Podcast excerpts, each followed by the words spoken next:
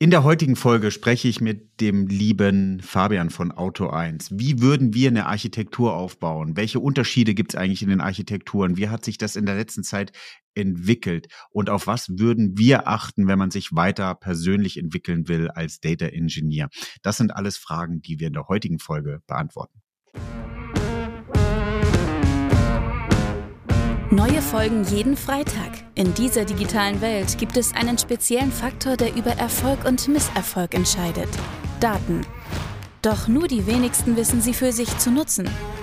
Wer seine Kunden verstehen will, um ihnen das bieten zu können, was sie brauchen, kommt um ein professionelles Datenmanagement nicht herum.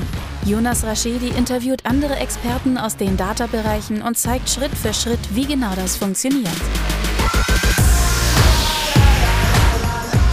Herzlich willkommen zu My Data is Better Than Yours, der Data Podcast. Schön, dass ihr eingeschaltet habt. Mir gegenüber sitzt der liebe Fabian. Hi Fabian. Hi Jonas, danke für die Einladung. Sehr gerne. Sag doch mal in äh, so wie es jede Folge passiert, äh, wer du bist, was du machst und ähm, wo du arbeitest und dann starten wir in die Folge. Gerne. Also ich bin, mein Name ist Fabian, schon von Auenmüller. Ich bin derzeit Head of Data Platform bei Auto 1 ähm, manchen vielleicht besser bekannt als wir kaufen ein Auto.de oder auch Auto Hero, das sind so unsere Marken. Und Auto 1 ist äh, Europas größter Gebrauchtwagenhändler. Das heißt, wir haben ein Online-Business, wo wir jeden Tag Gebrauchtautos hin und her schieben. Wir kaufen von Privatleuten, wir kaufen von Händlern, wir verkaufen an Privatleute, wir verkaufen an Händler. Und das Ganze einfach mit einer sehr großen Online-Plattform, die wir gebaut haben. Und das klappt gut, das kommt gut an. Ja, was so ein bisschen spannend war, ähm, ich habe in der letzten Zeit ein Auto verkauft und Freunde von uns haben äh, ein Auto verkauft und wir hatten uns dann wirklich über wir verkaufen dein Auto oder wir kaufen dein Auto sozusagen unterhalten und hatten beide sehr positive Erfahrungen und ähm, ich sag dir auch warum. Wir fanden es total fasziniert, den Prozess von du füllst die ganzen Sachen aus und kriegst eigentlich in relativ kurzer Zeit eine Preisangabe und bei mir war es, glaube ich, sogar auch so, und dann kannst du mir vielleicht den Prozess dahinter erklären. Äh, ich habe das Auto eingestellt und dann haben sogar unterschiedliche Händler auf Auto geboten und die Preise wurden immer höher. Genau, das ist ein Verfahren. Also wir haben verschiedene Channels, über die wir Autos verkaufen. Ähm, das funktioniert also so, wenn du dein Auto bei uns einstellst, dann wird intern entschieden, in welche Richtung das Auto denn jetzt geht. Das hängt dann davon ab, was das für ein Auto ist, in welchem Zustand das ist und so weiter. Und je nachdem, wo halt auch gerade der Bedarf ist auf unserer Plattform von Händlern, machen wir dann diese Entscheidung, die sozusagen transparent äh, stattfindet. Und dann, ja, in deinem Fall war es dann scheinbar, dass es eine, eine Auktion wurde. Das heißt, das Auto wird dann intern auf unserer Auktionsplattform auto1.com platziert und ja, da dann, wie man das von eBay auch kennt, ne, da wird dann drauf geboten. Das heißt, da kannst du dann tatsächlich Glück haben, in Anführungszeichen, dass dein Auto dann mehr wert ist als angenommen. Das wäre natürlich eine schöne Sache für, für alle. Ne? Ja. Ich habe auch äh, die, die, die, und äh, dann höre ich auf mit äh, der Bewerbung und dem positiven Rüberreden von euren, von eurer Plattform. Äh, bei den Freunden war es wirklich so, dass er gemeint hat, dass ihr sogar den höchsten Preis geboten habt. Und in Kombination, ich glaube, das ist ja auch sozusagen eure Kunst zu, ich mag es jetzt nicht auf irgendeiner anderen Plattform einstellen und dieses über Preis verhandeln, Prozess, äh, Auto gucken, Leute gucken sich das Auto an und so weiter, war das dann schon recht cool. Also das war von einem Kumpel der Vater, der hat echt positiv über euch gesprochen. Das ist schön, das ist schön, das hören wir gerne. Es ist natürlich so, dass äh, Autoverkaufen, das ist ein hart umkämpfter Markt. Ne? Und da ist dann natürlich, da geht's dann teilweise schon echt um, um Euros. Ähm, es ist nämlich nicht immer ganz so einfach. Ne? Wie viel ist einem selber das Auto wert und wie viel ist ein anderer dafür bereit zu bezahlen? Ja. Jedes Auto ist ja irgendwo individuell, weil es eine eigene Geschichte hat und so. Das ist halt schon schwierig. Nichtsdestotrotz haben wir mit die größte Reichweite, weil wir das größte Netzwerk haben. Also wir verstehen uns nicht als Konkurrent zu den klassischen Autohäusern, sondern eher als Partner. Das kann also einem durchaus passieren, dass man man zu seinem BMW-Händler um die Ecke geht und sagt, ich hätte gerne ein neues Auto, dass der das dann über uns bezieht und dann in seinem Namen an dich oder an den Kunden halt in dem Fall weiterverkauft. Also wir, wir arbeiten zusammen mit den Händlern. Natürlich müssen wir auch irgendwo da immer unsere Marge abbilden. Das ist ja dann unser Businessmodell. Aber nichtsdestotrotz kann das dann schon sein, dadurch, dass wir halt e, extrem effiziente Prozesse haben, von, von A bis, bis Z, also über die Logistik, äh, das Dokumentenhandling, die Aufbereitung der Fahrzeuge, dass dann da echt gute Preise bei rauskommen. Äh, und das ist auch unser Ziel, dass dann am Ende zufriedene Kunden dastehen, die das dann äh, gerne weitererzählen, dass sie eine positive Erfahrung mit uns gemacht haben. Ja, sehr spannend. Und jetzt, warum wir miteinander sprechen, ist ja, Ich fand deine Story cool. Du musst einmal natürlich äh, aus dem Vorgespräch erzählen, äh, wie du überhaupt in Position bist, was du bei Auto 1 gestartet hast, mit welchem Zustand hast du gestartet, weil diese Art und Weise, wie ihr das ja jetzt entwickelt habt äh, und wo ihr gerade steht, ist ja für mich ein total spannender Punkt und da wollte ich mit dir drüber sprechen. Ja, gerne. Also ich bin eingestiegen vor viereinhalb Jahren als Senior Data Engineer. Das heißt, das, das Data Engineering Team, in dem ich dann war, befasst sich mit dem Data Warehouse. Also wir haben auf technischer Seite äh, ein zentrales Data Warehouse im Unternehmen, wo wirklich alle Datenquellen reingeladen werden, damit wir da alles wieder drüber abwickeln können. Reports, Data Science, aber auch operative Prozesse, die eben über verschiedene Datentöpfe hinweg Daten brauchen.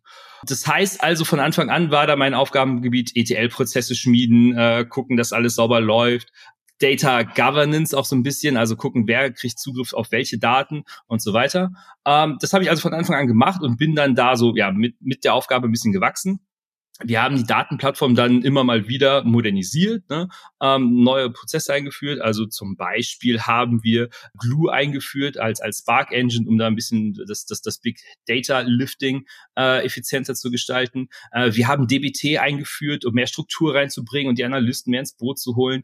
Ähm, also wir gucken schon, dass wir immer ja, auf, auf dem neuesten Stand der Technik bleiben um da dann halt auch entsprechend äh, den Anforderungen gerecht zu werden. Weil die Anforderungen sind enorm. Es sind e extrem viele Transaktionen, die wir jeden Tag abbilden, extrem viele Datenbankabfragen, die wir jeden Tag kriegen. Und da muss dann entsprechend auch, ja, das, das, das Business supported werden mit einem Tech-Backend, mit einer Data-Plattform, die das Ganze dann eben auch liefert. Ja. Spannend, dass du hast jetzt so viele Punkte angesprochen. Ich überlege gerade, was ich früher bei meinem vorherigen Arbeitgeber und, und auch beim jetzigen Arbeitgeber, wann kommt denn überhaupt eine zentrale Plattform? Ja, du hast ja, glaube ich, da schon gestartet. Und ähm, was wir jetzt gerade machen, ist überhaupt zu verargumentieren, warum brauchst du was Zentrales versus warum funktionieren diese einzelnen Sachen nicht. Mhm. In einem größeren Konzern, ihr seid ja, glaube ich, auch recht groß, mit Mitarbeiteranzahl schon, ist es ja meistens, dass dezentral schon viel vorherrscht. Und die Frage ist, welchen Mehrwert hat es, wenn es zentral ablegt? Und der meiste Mehrwert ist dass dieses, ich kann dann alle Daten auch allen zur Verfügung machen. Und dann kommt natürlich die Frage, brauchen überhaupt alle Daten, äh, alle Personen alle Daten? Oder was brauchen wir? Aber äh, ergibt eins plus eins gleich eigentlich drei oder eben zwei. Und dann stellen wir aber schon fest, dass die Art und Weise, wie du es verarbeitest, den Betrieb einer zentralen Plattform, kannst du, egal wie viel Daten du reinpumpst, eigentlich mit einer gewissen Anzahl von Leuten stemmen. Dadurch hast du eigentlich schon eine Effizienz äh, beim Betrieb. Das heißt, wie habt ihr denn diese Frage beantwortet? Ab wann macht ihr denn eine Zentralisierung? Ja, spannender Punkt und danke für die Frage. Äh, ähm, also wir haben für uns festgestellt, dass wir es dann zentral machen, wenn wirklich eins plus eins drei ergibt. Also wenn wir über Zentralisierung Betriebsressourcen sparen können und also nicht sparen im Sinne von rausschmeißen, sondern eher im Sparen von, dann können wir die Person einsetzen zum Weiterentwickeln.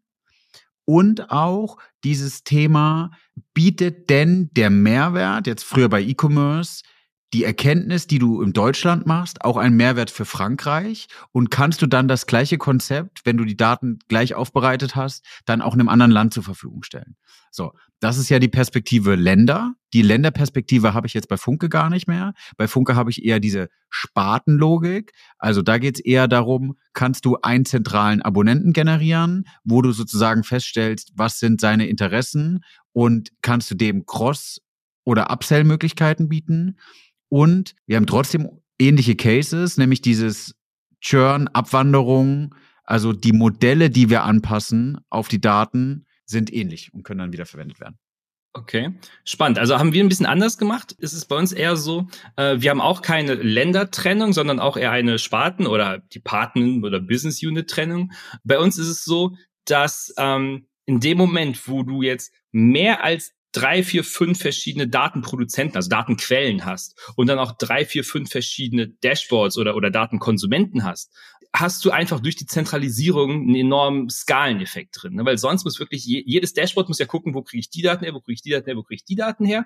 Und das ja. multipliziert sich dann ja. Ne? Also wenn ich dann N und N Konsumenten und N Produzenten habe, dann habe ich N mal M Verbindungen, die irgendwie maintained werden müssen. Ja, aber nur dann, wenn alle auf die gleichen Daten zugreifen müssen. Und ich glaube, das musst du ja gewährleisten. Wenn du die Situation hast, dass du feststellst, dass du sozusagen zehn Dashboards hast und jeder braucht nur eine weitere Datenquelle Datenquelle oder sozusagen die überschneiden sich nur minimal, äh, minimal, dann brauchst du ja nicht zwangsweise dieses Konzept aufbauen. Also es ist total spannend, Fabian, weil eigentlich musst du ja das genau feststellen, oder? Also was du jetzt ja. gerade sagst, dieses es, es stimmt, es stimmt, du hast natürlich recht. Also es ist jetzt ein bisschen übertrieben gewesen. Es braucht natürlich jetzt nicht jedes Dashboard jede Datenquelle, ne?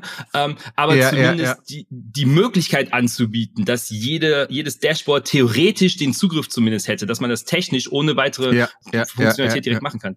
Und da kommen wir einfach sehr schnell hin, weil wir haben bei uns einen Microservice-Approach. Das heißt, wir haben ganz viele kleine isolierte Services, die jeder ihre eigene Datenbank betreiben. Und dann ist es einfach wahnsinnig schwierig, da irgendwie einen Report drüber zu generieren, wenn man das nicht in einem integrierten Data Data Warehouse an zentraler Stelle halt abfragen kann. Ne? Also deswegen, das war bei uns ja. relativ schnell der Fall, dass wir einfach, sobald wir diese Microservice-Architektur angefangen hatten, gemerkt haben, okay, da muss jetzt auch ein Data Warehouse sein. Das muss am Anfang, jetzt Sie sprechen vielleicht auch über das Datenvolumen, das muss dann nicht mal direkt ein dickes Cloud Data Warehouse sein. Es gibt durchaus Fälle, wo man sagt, okay, ich fange mit einer ganz kleinen Postgres-Instanz an. Ne? Das ist vielleicht nicht optimiert für, für Urlaubanfragen, aber das reicht trotzdem aus, wenn das Datenvolumen klein ist ähm, und lässt sich dann vielleicht irgendwann transferieren in etwas teureres ne? und äh, das äh, full-fledged äh, featuremäßig äh, ausgestattet ist. Ähm, wir haben dann direkt mit Redshift gestartet. Also das Schöne an diesen Cloud Data Warehouse ist auch, die kann man halt sehr fein granular skalieren ne? und auch ja. mittlerweile gibt's ja auch Serverless. Das heißt, die kann man wirklich dann noch am Wochenende minutenweise abschalten, um dann da noch Euros zu sparen und da Effizienzgewinne draus zu machen. Das ist also ganz schön. Also die Cloud ist da auf jeden Fall schon ein großer Enabler für uns gewesen und, und ist es auch nach wie vor. Also da sind wir sehr, sehr zufrieden mit. Ist spannend, äh, weil dieses, das, das vergessen immer viele, ne? Dieses On-Premise heißt halt immer Blech mit dazustellen, also neue, oftmals ja neue Hardware kaufen und das ist, ein, ähm, der das mir bei Douglas mal erklärt hat, ist jetzt Professor geworden. Der hat eigentlich echt gut dieses Beispiel nochmal erklärt, weil wir haben ja jetzt gerade eher darüber gesprochen, wann macht es überhaupt Sinn, so ein zentrales Warehouse aufzustellen. Aber die Frage, die du ja auch gerade jetzt aufgemacht hast, ist dieses, machst du es on-premise oder in der Cloud? Und viele sind ja wirklich auf diesem Thema, ja, dann machen wir es on-premise. Und wenn du dir das anguckst und dann plötzlich feststellst, da kannst du halt übers Wochenende mal nicht die Server abstellen, weil sie gehören dir, sie stehen im Keller. Oh, kannst du sie vielleicht ausmachen, aber auch das Ausmachen äh, ist natürlich ein äh, Aufwand. Und wenn du das natürlich in der Cloud liegen hast, es, es ist krass, ja. Spannendes Thema. Habe ich eine, eine, gute Frage für dich. Ähm, gibt es aus deiner Sicht heute noch Fälle im 20, bald 24, wo du On-Premise empfehlen würdest gegenüber der Cloud? Ja, das ist eine toll. Du, du, du machst ja gerade im Podcast zum, was Technischen mit einem nicht so sehr technischen Tipp. Ähm, äh, ich kann es immer aus Business-Sicht beantworten. Ich glaube, wenn jetzt äh, Finanzleute oder sowas zuhören, ich glaube, bei besonders schützenswerten Daten brauchst du das schon. Okay. Aber meine Theorie ist, und jetzt kommt dieses drauf an, Fabian, ich würde sagen, dass du dann eine kleine Infrastruktur on-premise brauchst, die du vielleicht für gewisse Cases baust und zusätzlich eine On-Cloud. Also du hast eine ganz, ganz mhm. kleine Architektur für spezielle Fälle, ist meiner Ansicht nach. Und dann kommt natürlich wieder die Situation, wenn du auch die On-Premise online verfügbar machst, dann kannst du es gleich in die Cloud legen. Also von daher ist es wirklich besonders schützenswerte Daten, wo ich davon überzeugt bin, dass es, dass ja. du es dann maximal brauchst. Das macht Sinn, das macht Sinn. Also was ich so gehört habe, ist auch, dass gerade Banken und auch Versicherungen und so, das sind auch so die letzten großen Unternehmen, ja. die teilweise sogar noch eigene Rechenzentren betreiben, weil die eben diesen großen Bedarf ja. daran haben. Wobei die Cloud-Anbieter da natürlich auch hinterher sind, um zu sagen, okay, wir machen jetzt hier DSGVO-konforme Cloud anbieten mit Hosting garantiert in Deutschland, ja. äh, alles nach deutschem Recht und so. Also die wollen dann natürlich auch sich diesen Bereich, sag ich mal, greifen, ne? aber das ist natürlich ein, ein langwieriger Prozess, weil das alles sehr konservative Unternehmen sind. Aber ich glaube, wir, wir driften ein bisschen ab. Lass uns wieder zurück zur Data-Plattform kommen. Nee, aber, aber noch ein Punkt zum Thema On-Premise, was man dann auch nochmal sieht, ist dieses, wenn ich mit anderen Leuten spreche, sie haben es On-Premise, haben aber Nearshore oder Offshore-Accounts, die dann wieder auf die Daten zugreifen und dann trifft ja dieses, ich mache es nicht in die Cloud, weil es dann zugänglich für alle ist, überhaupt nicht mehr zu, sondern dann ja. ist es ja eigentlich schon für alle zugänglich. Also es muss dann schon so ein mega spezieller Case sein, dass es ist, ja.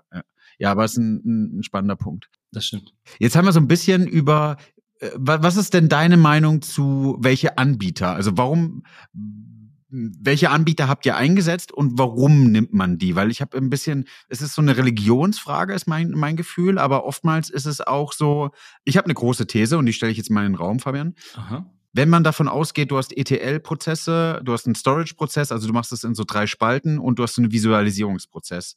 Mich juckt's in den Fingern, wenn überall die gleiche Brand steht. Okay ich würde immer modular, modular aufbauen. Also wenn, selbst wenn ich fünf oder zehn Prozent mehr zahlen müsste, und es sozusagen äh, separat, weil du kannst ja auch alles von einem All-in-One-Lösung äh, theoretisch kaufen, wenn du wollen würdest, weil ich will nicht diese Abhängigkeit, weil die Schmerzen, wir sprechen ja vielleicht gleich nochmal drüber, über dieses, wie lange dauert es eigentlich, so eine ähm, Plattform aufzubauen, ist, ich habe Sorge, wenn du das alles bei einem Anbieter hast und der dann zehn Prozent im nächsten Jahr Preis erhöht, kommst du nicht mehr raus. Ist, ist, ist ein spannendes Thema. Ähm, hat, hat viele Facetten. Also Preis ist jetzt einer, Vendor-Login. Ähm, also bei uns ist es so, wir sind äh, zu 98 Prozent bei AWS, ne, also bei Amazon.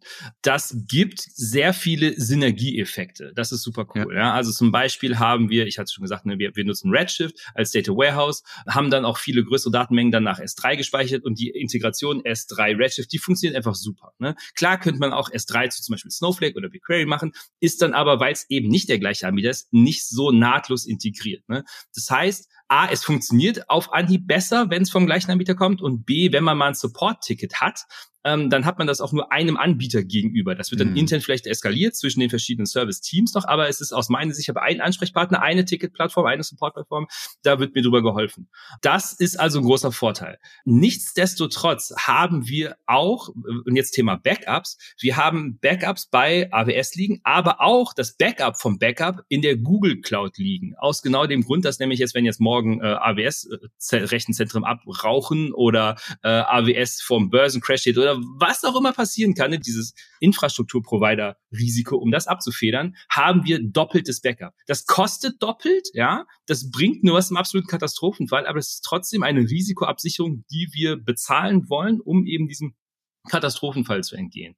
Der Punkt Vendor-Login zu vermeiden, das ist jetzt auch wieder was Spannendes. Da sind wir tatsächlich jetzt nicht so gut drin, sage ich mal, ähm, weil von, von Redshift jetzt zum Beispiel wegzuwechseln, wäre jetzt nicht so einfach. Ne? Ähm, liegt jetzt aber weniger Ja, das meine ich. Das ist ja so ja, Schmerz. Ja, ja, ja. Das ist wirklich so. Also wenn man sich mal anguckt, ne, es gibt ja ständig dieses Arms Race, ne, dass dann verschiedene Anbieter versuchen zu trumpfen, Features rauszubringen, äh, Neukunden zu ködern und so weiter. Ja. Und man muss natürlich schon dieser Diskussion folgen, um eben zu gucken, okay, habe ich denn jetzt nach wie vor das beste Produkt am Markt für meinen Use Case oder nicht? Und wenn dann die Frage ist, okay, will ich jetzt wechseln? Ist ja auch immer die Frage, kann ich überhaupt wechseln? Oder ist der Kosten, sind die Kosten des Wechselns größer als jeglicher perceived Benefit, den ich bei dem anderen Anbieter kriegen würde? Ja, so, jetzt, oh, jetzt reden wir uns in Rage. Und das ist genau der Punkt, warum ich sage, hör auf mit dem Vendor-Log, weil ja. wenn du den Möglichkeit hast und sozusagen ETL Storage, also jetzt wieder ganz simpel auf, auf, auf, auf meiner holistischen Ebene und Visualisierung separierst, dann hast du doch die Möglichkeit meistens schnell Visualisierung auszutauschen oder schnell leer Visualisierung aufzutauschen, yeah. schnell leer Storage auszutauschen, schneller ETL-Prozesse auszutauschen. Und dann bist du auch viel flexibler und das merken wir doch jetzt gerade mit jetzt diese ganze AI-Bestword-Bingo, da passiert doch gerade so viel und wir müssen doch die Möglichkeiten. Ich habe noch eine zweite These. Ich bin zusätzlich ein Freund von, in Startups zu investieren. Nicht persönlich zwangsweise, sondern eher im Sinne von, du holst dir nicht einen Riesenanbieter, weil beim Riesenanbieter, egal wie groß du bist, bist du nie der erste Player. Mhm. Außer wir arbeiten jetzt in einem Riesenkonzern oder einem DAX 30 Unternehmen, aber du wirst nie die Produktroadmap maximal bestimmen können. Und ich möchte schon gerne mit gewissen Features versuchen, diese Produktroadmap mitzubestimmen. Werbung in eigener Sache. In den letzten zwei Jahren habe ich über sechs Bücher geschrieben, 200 Podcast-Folgen aufgenommen und ich habe mir überlegt, wie bekomme ich diese ganzen Informationen jetzt nochmal anders verpackt und in einem Mehrwert für euch kommuniziert. Mit meinem Team habe ich jetzt über sechs Monate mal drüber nachgedacht, was kann das denn sein und habe viele Ideen verschmissen und dann auch doch wieder angefangen. Es wird jetzt demnächst einen Videokurs geben, in dem ihr die Möglichkeit habt, alle Informationen, die ich über die letzten Jahre erarbeitet habe. Wie wird ein Unternehmen datengetrieben? Auf was muss man dabei achten? Was sind Fails? Und vor allem, was sind aber auch gute Vorlagen, die man nutzen kann, um erfolgreich zu sein? Von daher nutzt die Chance, meldet euch bei mir und ihr bekommt Zugriff zu diesem Videokurs. Ich schicke euch alle Informationen dazu. Er kostet natürlich was, aber für die Leute, die am Anfang direkt zuschlagen, habe ich auch einen großen Rabatt. Ich freue mich. Ja. Du kaufst dann natürlich auch ein sehr unausgereiftes Produkt im Zweifel, ne? Ja, ja, es ist zu bewerten. Ja. Weil ein Startup ist ja per Definition noch nicht so lange dabei. Das heißt, die haben vielleicht noch nicht so viel Erfahrung ja, oder nicht so viel Marktreife. Ne? Ja. Da habe ich eine coole Story zu. Und zwar, wir haben dieses Jahr uns einen Data Catalog rausgesucht. Wir brauchten einen. Wir haben viel zu viele Tabellen und viel, viel zu viele Nutzer, die da den Überblick verlieren. Und bei Data Catalogs ist es halt auch so. Da gibt's halt wahnsinnig viele Software-Anbieter, die etablierten und die neueren. Damals viele von angeguckt. Von den etablierten zum Beispiel Atlan, Adlation. Die haben tolle Produkte, ne? keine Frage. Ja. Also die haben dann, was Features angeht und so. Die haben dann auch tolle äh, Customer Testimonials, weil die schon seit lange, langer Zeit im Business sind. Äh, und dann haben wir auch gesprochen mit zum Beispiel Secoda. Ähm, die sind eher neu in dem Business die versuchen, die sind dann natürlich sehr bemüht, Kunden zu kriegen. Das heißt, die haben dann ja. viel bessere Preise und die sind auch deutlich, ja, im Gespräch merkt man das, die sind deutlich motivierter, dich als Kunden zufriedenzustellen. Und das ist natürlich ja. schön, wenn man so ein kleines bisschen, äh, ja, das, das mehr customized kriegt ähm, und so. Letzten Endes haben wir uns für ein Open Source Projekt entschieden, weil uns das kostenmäßig noch mehr entgegenkommt, ne, weil dann haben wir gar kein Commitment, ähm, was das angeht. Also wenn wir jetzt nächste Woche sagen, ach, das mit dem Data Catalog, das stampfen wir doch wieder ein, dann können wir das machen, ohne jetzt noch aus irgendwelchen Contracts Text rauskommen zu müssen. Und ähm, wir passen auch in die Target Audience von so einem Open Source Tool besser. Wir haben nämlich die Expertise im Team, die Infrastruktur dafür zu bereitzustellen. Also in dem Fall, wir benutzen Open Metadata und lassen es auf dem Kubernetes Cluster laufen. Da haben wir Leute, die wissen, wie, wie man das macht. Also das muss man sich extra angucken. Das heißt, das war für uns jetzt relativ easy, das auszurollen, kostet dann nichts, außer halt das, das Metall, was wir dafür zahlen, also an Servern und dann halt die, die Leute, was wir an Zeit da reinstecken. Aber das ist dann für uns was, was sehr Schönes gewesen, um halt da, da reinzukommen. Du hast natürlich recht. Du sagtest vorhin, äh, nicht alles vom gleichen Anbieter. Und das haben wir ja. dann an der Stelle gemacht. Wir haben den Data Catalog von was anderem. Visualisierung haben wir bei Tableau. Das ist wieder was anderes. Ja, also ihr macht das, glaube ich, auch. Im Grunde schon. Wir haben vieles ja, ja. bei AWS und wir fragen auch mal als erstes, gibt es da was von AWS oder wollen wir was anderes gucken? Aber wir machen dann schon so einen Best-of-Breed-Ansatz, dass wir sagen, okay, in, die, in einem gegebenen Space gucken wir uns an, welches Tool erfüllt unsere Anforderungen am besten. Und das muss nicht immer von AWS das sein. Ja. Ohne jetzt zu bashen, aber dieses, diese strategischen Partnerschaften, die große Konzerne immer eingehen, die sind manchmal gar nicht schlecht, aber strategisch bedeutet meistens eher, jetzt melden sich Provider danach bei mir, ähm, dass die Provider einen Vorteil haben und nicht zwangsweise das Unternehmen, ja. Und Klar. wir haben ja schon mal im Vorgespräch darüber gesprochen, äh, wir sprechen, oder die, die, die Folge ging jetzt so in Richtung Data-Plattform aufbauen, aber wir, wir skalieren das ja jetzt gerade viel größer und auf Architektur. Und da ey, vor, vor fünf Jahren, glaube ich, Fabian, hätten wir beide noch nicht über Data-Katalog gesprochen. Aber wir, die, die Reife, die Reife in dem Data-Umfeld entwickelt sich so rasant, dass du jetzt neue Tools brauchst, dass die Architektur komplett anders aussieht, dass du jetzt sozusagen Orchestration Tools brauchst, dass ja plötzlich DBT auf dem Markt ist und sozusagen ihren äh, Platz findet, ja. Und wie gesagt, also es entwickelt sich ständig weiter. Und in dem Gesamtkontext musst du ja schon irgendwie überlegen, wie baust du dich strategisch auf. Und oftmals musst du schon teilweise modular sein, weil du sonst die Situation hast, dass du dich mit einem zu krassen Vendor-Login in eine Richtung verbaust, wo du nicht mehr rauskommst. Und da sind wir wieder vorne bei dem anderen Punkt.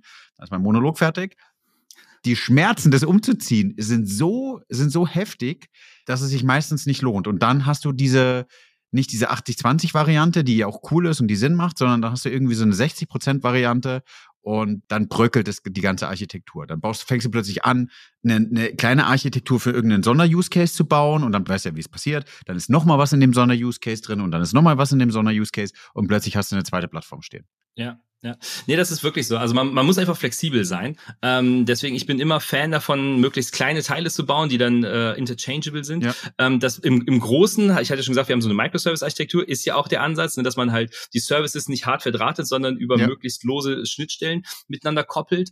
Ähm, der Ansatz überträgt sich so ein kleines bisschen dann in die Data-Infrastruktur auch rein. Also das, das stimmt schon. Das hat auch noch mehr Vorteile. Also ich, ich will jetzt nicht hier nur ins, ins äh, äh, nur zustimmen, aber es ist wirklich so, wenn man zum Beispiel überlegt, wenn man jetzt zu sehr alles auf einen Anbieter setzt, vielleicht findet man in fünf Jahren keine Mitarbeiter mehr, die die Skills ja, haben, um diese fertige Infrastruktur weiter zu betreiben. Ja. Also da wirklich dann gucken, am Markt zu bleiben, was ist gerade aktuell, was kommt gerade gut an, was lernen die heutigen Studenten, weil das sind ja meine zukünftigen Mitarbeiter, um dann in diese Richtung zu gucken, dass man da jetzt nicht sich zu weit von dem, was ich sag mal, der Markt als Trend gerade macht, äh, entfernt, einfach um, um da dran zu bleiben, damit man eben auch Leute hat, die das dann in Zukunft noch bauen können. Und die wollen ja eigentlich nicht mehr auf alten Tools arbeiten. Also es gibt ja diese, diese Rock, Rockstar-Image, ja, diese ganzen neuen Tools, da wollen ja die Leute mitarbeiten. Das ist vollkommen richtig. Wenn du sagst, wenn du so ein altes Schiff hast, was selber die Transformation nicht mehr geschafft hat, was sozusagen satt ist, da gibt's mhm. ja viele gute Beispiele,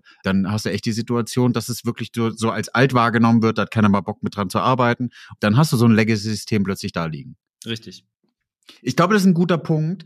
Ähm, ich liebe ja Analogien. Das ist so dieses, wenn du irgendwie Sport machst oder irgendwas anderes, ein Hobby machst, dann musst du, wenn du auf einem hohen Level mitspielen willst, du musst Fortschritte machen. Sei es nur ein Prozent besser. Und manchmal ist es Trainingsmethoden ändern, Architektur leicht anpassen.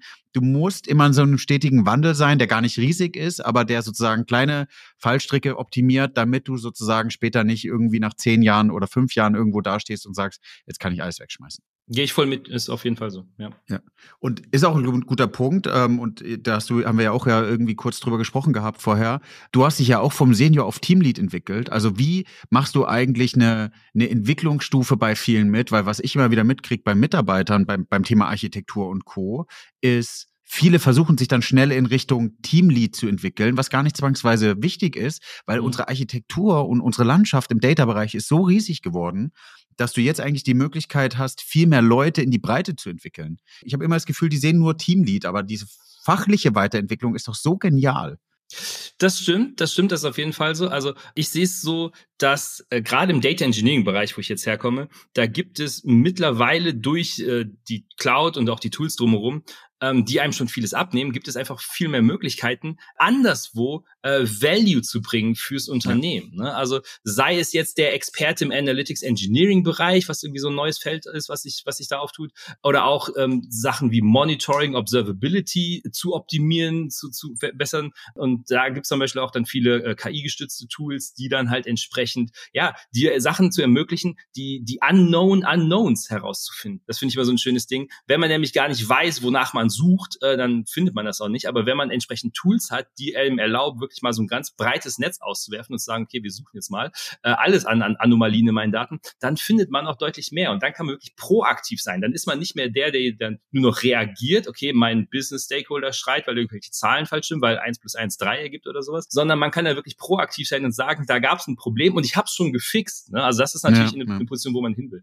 Und da ist natürlich recht. Also dafür braucht man dann entsprechend die Fachleute und das müssen nicht alles Teamleads sein. Also um darauf zurückzukommen, ist eine ganz interessante Sache. Jedes Team braucht irgendwie ein Teamlead, ne? also einfach so ein, so ein hierarchisch, leicht hierarchisches Modell hat sich einfach etabliert, damit einfach einer ne, dafür zuständig ist, was macht das Team, äh, in welche Richtung entwickelt sich das gerade, wo sind die Prioritäten.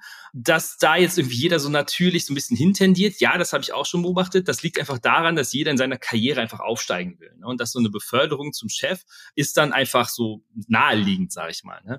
Ist aber auch, und ich habe es ja selber durchgemacht, eine ganz, ganz komische Erfahrung, weil man arbeitet als Data Engineer, ähm, man macht dann, angenommen, man macht gute Arbeit und wird deshalb dann befördert zum Teamlead.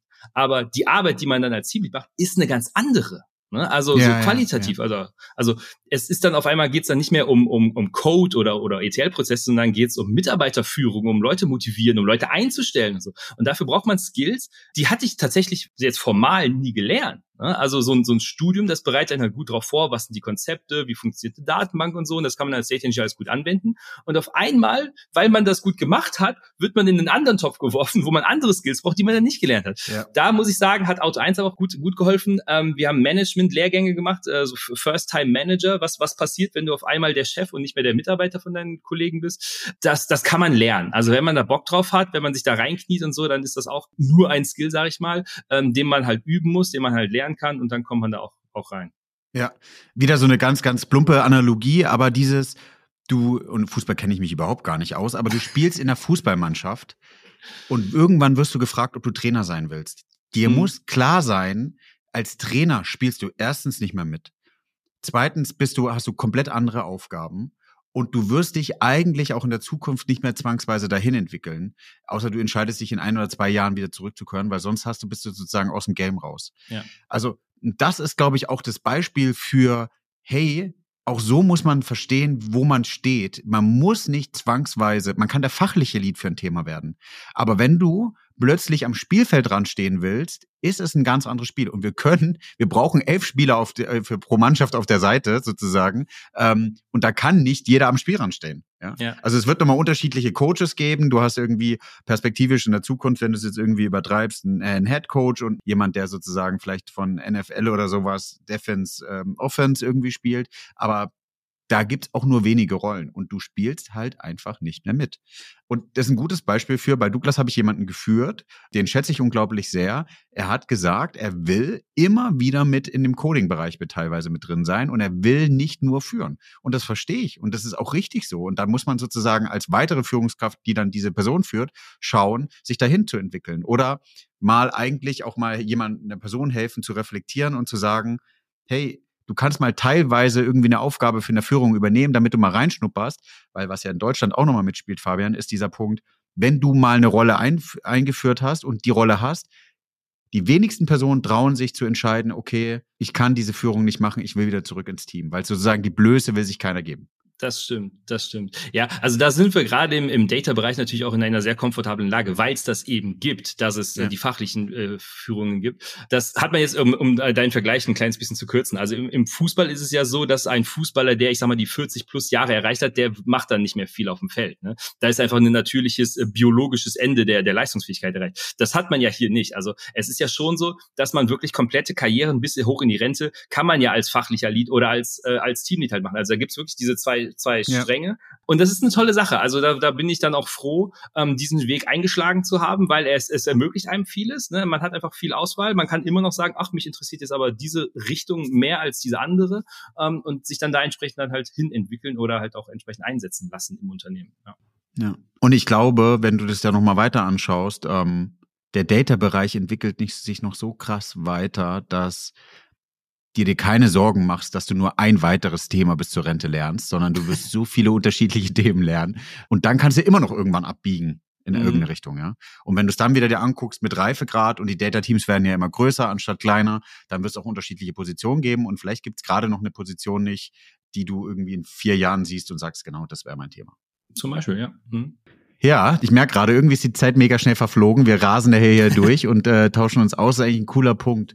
Was glaubst du, ähm, Fabian, du bist ja nochmal mehr technisch unterwegs. Was würdest du jemanden raten, der oder die jetzt die Plattform gerade aufbaut? Was ist so deine Empfehlung? Ja, also weil du ja auch viel jetzt bei Auto 1 gelernt hast. Ja, zweierlei. Also erstmal würde ich raten, jemanden, der vielleicht gerade noch studiert oder noch gerade am Anfang seiner Karriere steht, es ist immer wichtiger, sich auf die Konzepte zu orientieren, anstatt auf die Technologien. Die Technologien ändern sich. Die, die Python-Libraries, die Frontends, die Datenbank, das ändert sich teilweise jährlich. Ne? Wichtig ist einfach nur in der persönlichen Ausbildung und persönlichen Verständnis die Konzepte. Ne? Was ist jetzt eine dritte Normalform? Was ist jetzt eine Asset-Garantie? Was ist OLAP versus OLTP? Weil die Konzepte, die werden wird es auch noch in 20, 30, 50 Jahren geben. Ja, die werden also immer so bleiben. So, wenn man die Konzepte verstanden hat, dann ist man auch erst in einer Position, und jetzt kommen wir zum Thema, was du sprachst, ähm, eine Plattform aufzubauen. Dann kann man nämlich erst hingehen und vernünftiges Requirements Engineering machen. Dann kann man erst wirklich die Frage stellen, okay, was brauchst du denn eigentlich, lieber Kunde?